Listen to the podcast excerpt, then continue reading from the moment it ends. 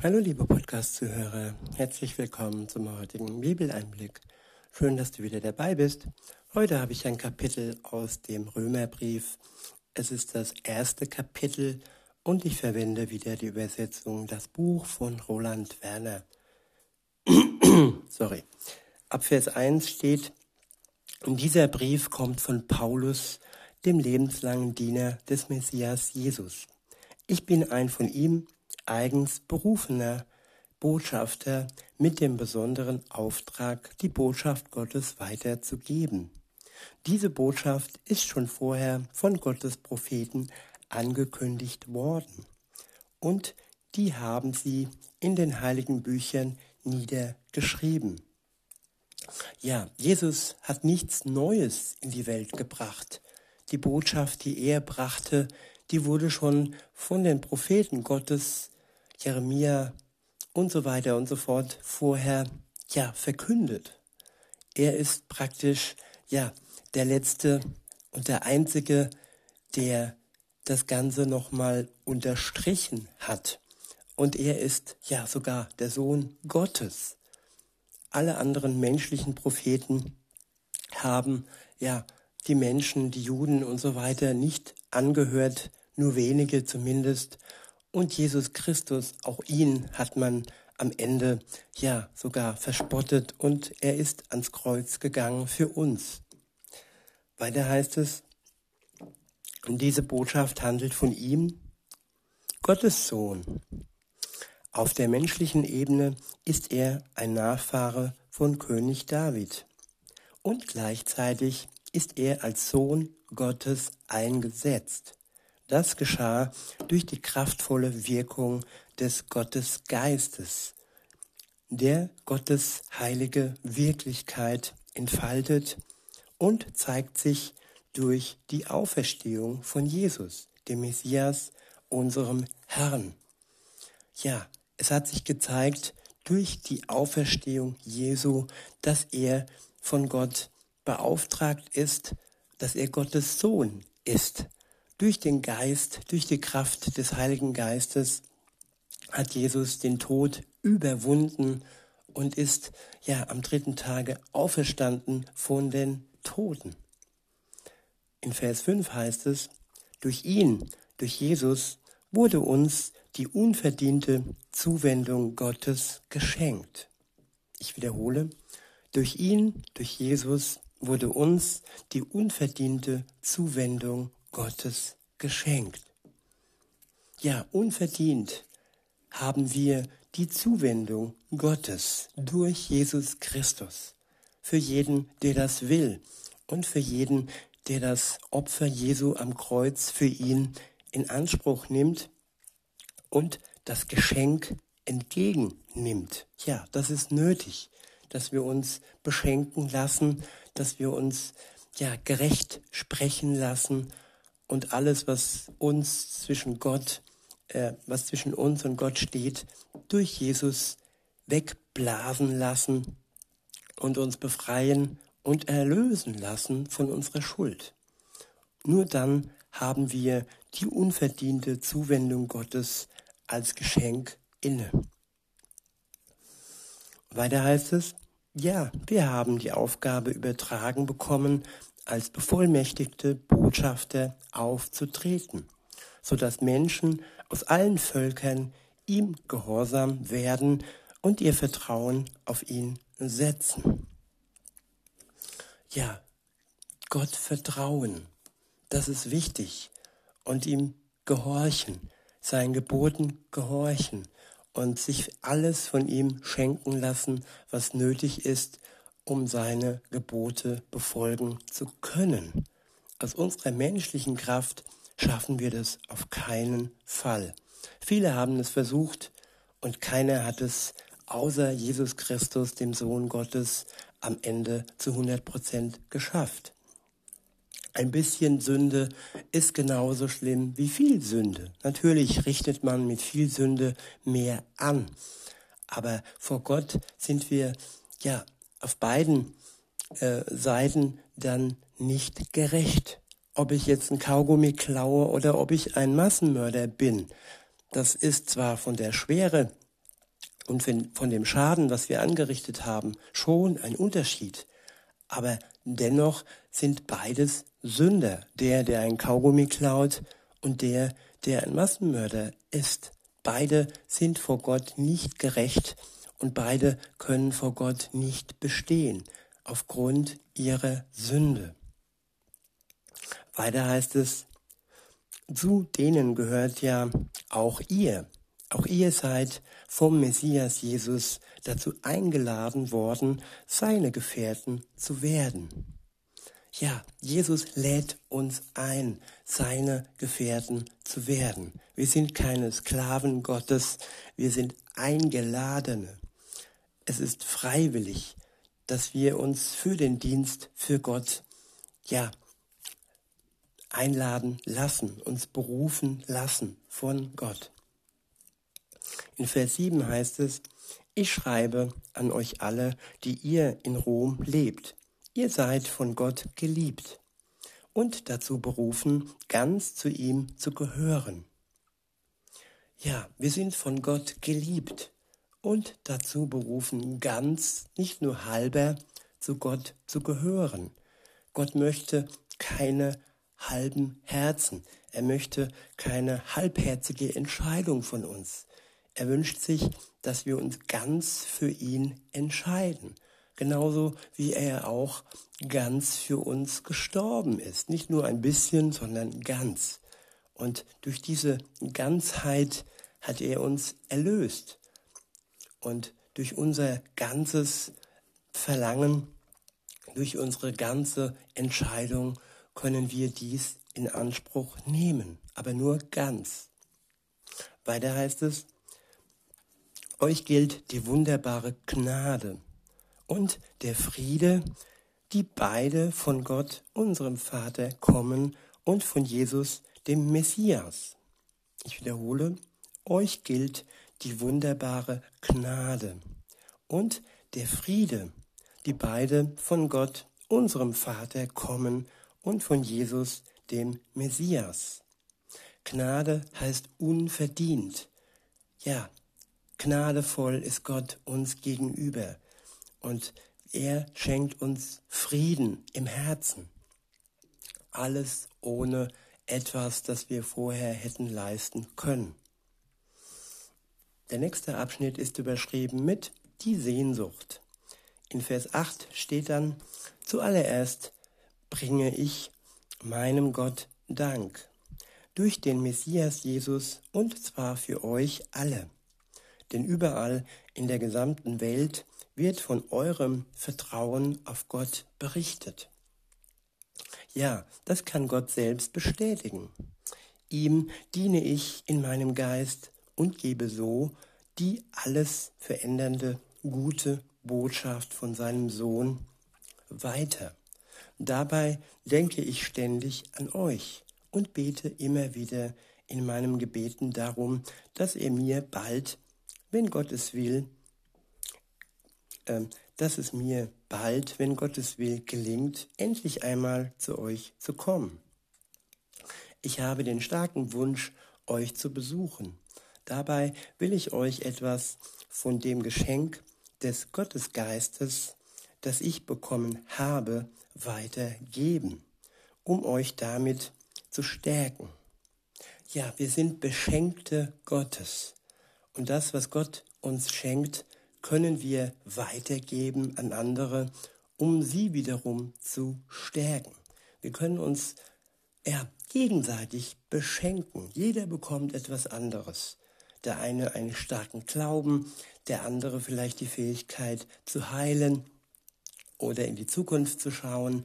Jeder bekommt eine ganz besondere Gabe und damit können wir uns gegenseitig beschenken. Weiter heißt es, damit meine ich natürlich, dass ich selbst genauso durch euch ermutigt werde, wie ihr durch mich. Und zwar durch das Vertrauen auf Gott, das uns alle gemeinsam prägt. Ja, das Vertrauen auf Gott verbindet die Christen auf der Welt. Alle vertrauen auf ihn und alle sind geprägt durch das Vertrauen, durch die Taufe auf Jesus Christus. In Vers 13 und folgende heißt es, ich möchte, dass ihr wisst, Schwestern und Brüder, dass ich mir schon oft vorgenommen hatte, zu euch zu kommen und dass ich leider bis jetzt daran gehindert wurde. Denn ich möchte auch dort bei euch, bei euch einen Beitrag für die Sache Gottes leisten, so wie ich das auch in anderen Völkern tun konnte. Ich stehe nämlich in der Schuld der Griechen und der anderen Nationen, der Gebildeten und der Unwissenden. Deshalb bin ich auch guten Willens, soweit es an mir liegt, auch euch, Einwohnern von Rom, die befreiende Gottesbotschaft zu bringen. Der nächste Abschnitt ist überschrieben mit Gottes Kraft. Ab Vers 16 und folgende heißt es, denn ich schäme mich nicht für diese Siegesnachricht. Denn ich schäme mich nicht für diese Siegesnachricht Gottes. Sie ist eine starke Kraft, die von Gott kommt und schenkt jedem, der auf Jesus vertraut, die Erlösung. Ich wiederhole, denn ich schäme mich nicht dieser Siegesnachricht Gottes. Sie ist eine starke Kraft, die von Gott kommt und schenkt jedem, der auf Jesus vertraut, die Erlösung. Vertrauen auf Jesus schenkt uns die Erlösung, die Befreiung. Weiter heißt es, diese Botschaft gilt zuerst den Juden und dann auch den griechisch geprägten Völkern. Das, was vor Gott gut und gerecht ist, zeigt sich durch sie sichtbar vor der ganzen Welt. Diese Gottesgerechtigkeit hat ihren Ursprung im Vertrauen auf Gott und führt auch wieder zum Vertrauen hin. Es geht um eins, es geht um Vertrauen. Wer Gott vertraut, der spürt seine Kraft. Jesus sagte einmal, werdet wie die Kinder. Wenn Kinder eins richtig gut können, dann ist es Vertrauen. Sie haben noch dieses sogenannte Urvertrauen in sich hineingelegt bekommen. Es wird leider oftmals, oftmals auch viel zu früh gebrochen. Aber Kinder, die es noch haben, die sind wirklich Zeugnisse, sie sind Vorbilder für alle Menschen. Deshalb sagte Jesus, werdet wie die Kinder. Sie vertrauen und das können wir uns auch schenken lassen.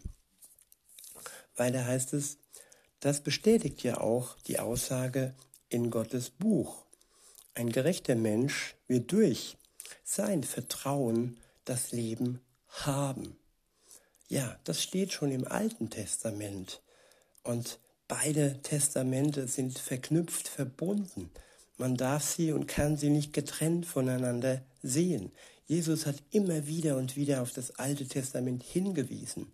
Ja, auf das Buch, die Tora, wo die Juden als das wichtigste Buch ansehen.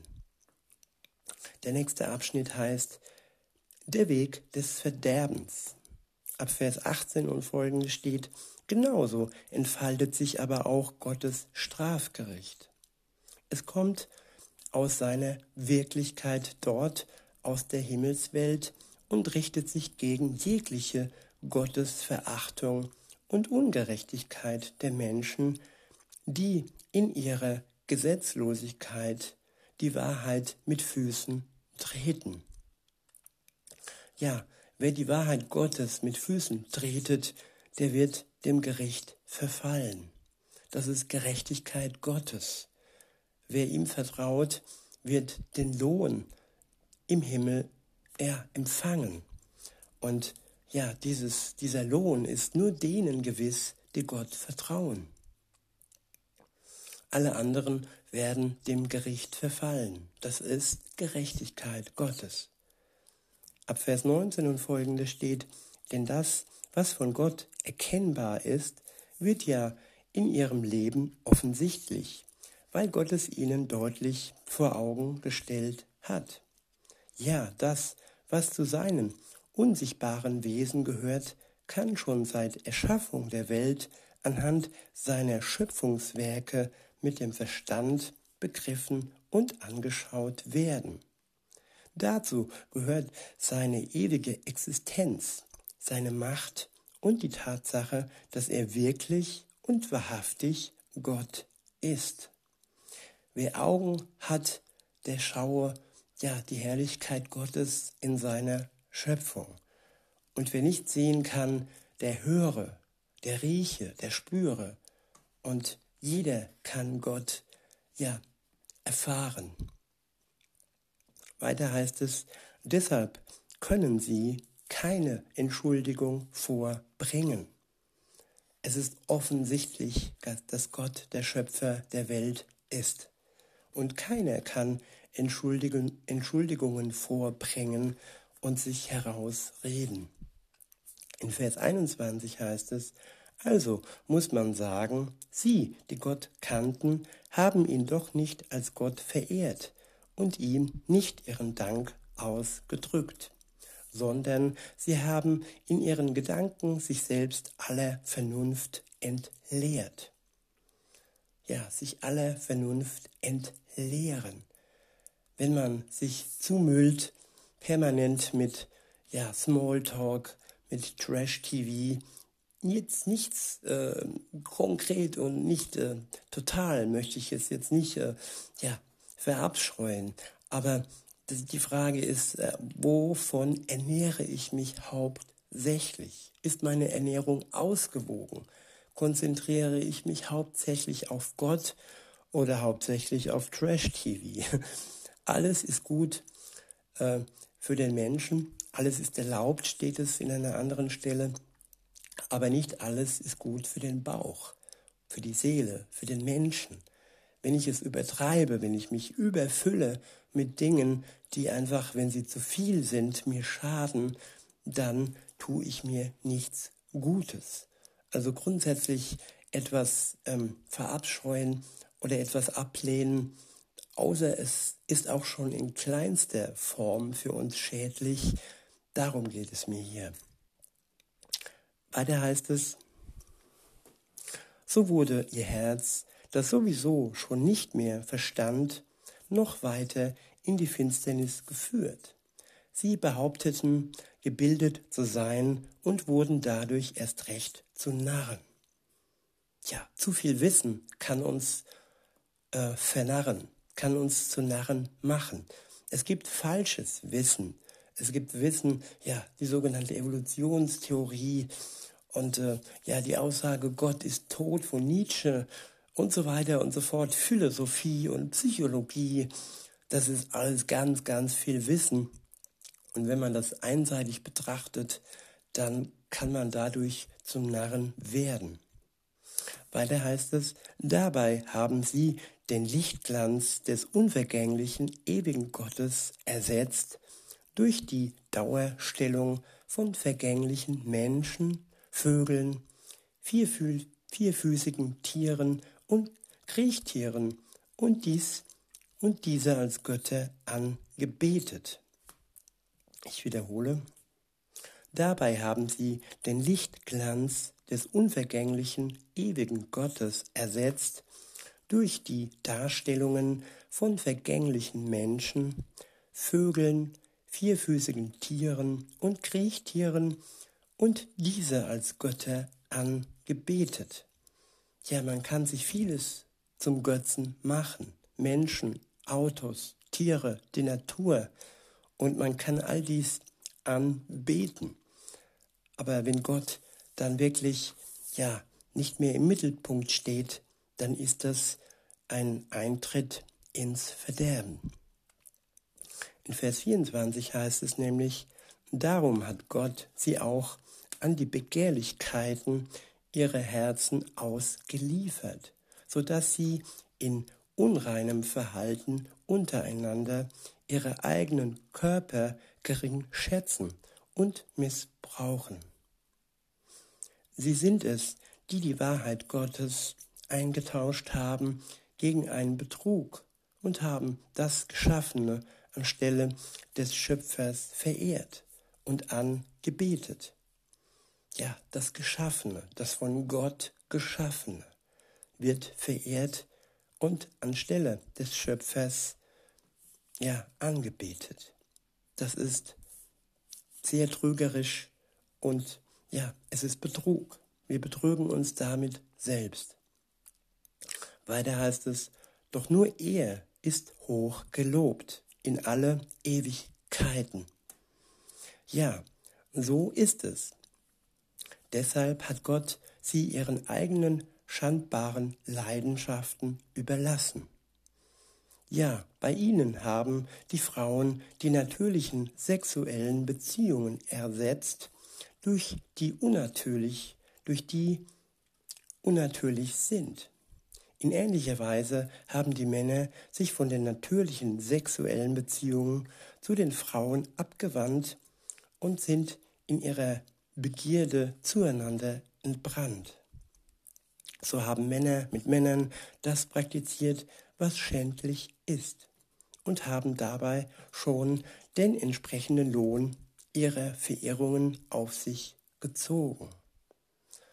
Bei Gott hat alles seine gute und natürliche Ordnung. Und wer diese Ordnung ja verlässt, der gerät in die Verehrung.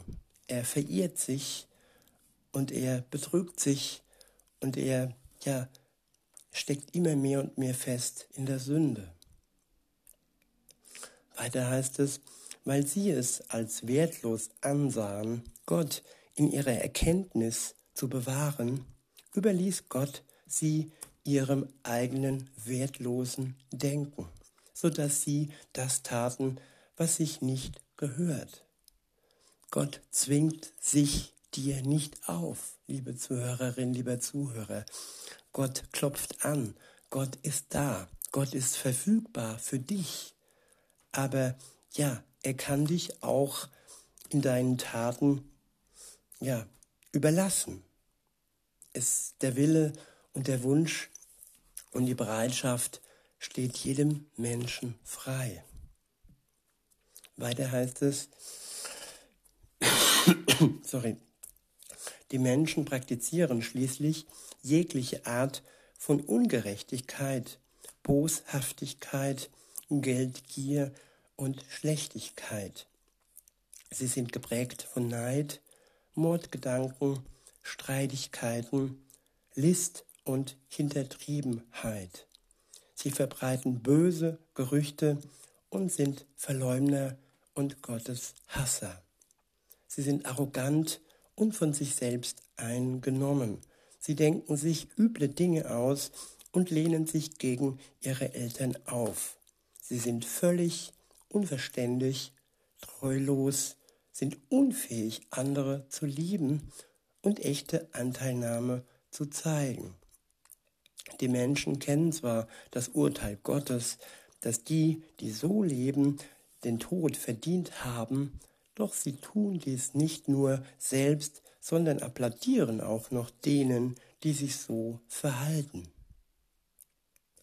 Ja, viele kennen die Gebote Gottes, viele wissen, was er möchte und viele wissen, ja, was gut für sie wäre, aber sie verharren im Bösen und applaudieren sogar noch den anderen, die selbst im Bösen festhängen.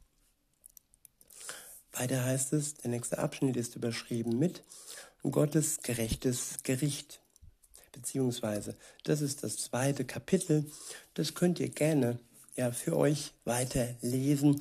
Ich möchte damit ja, den heutigen Bibeleinblick äh, beenden und wünsche euch noch einen schönen Tag und sagt bis denne.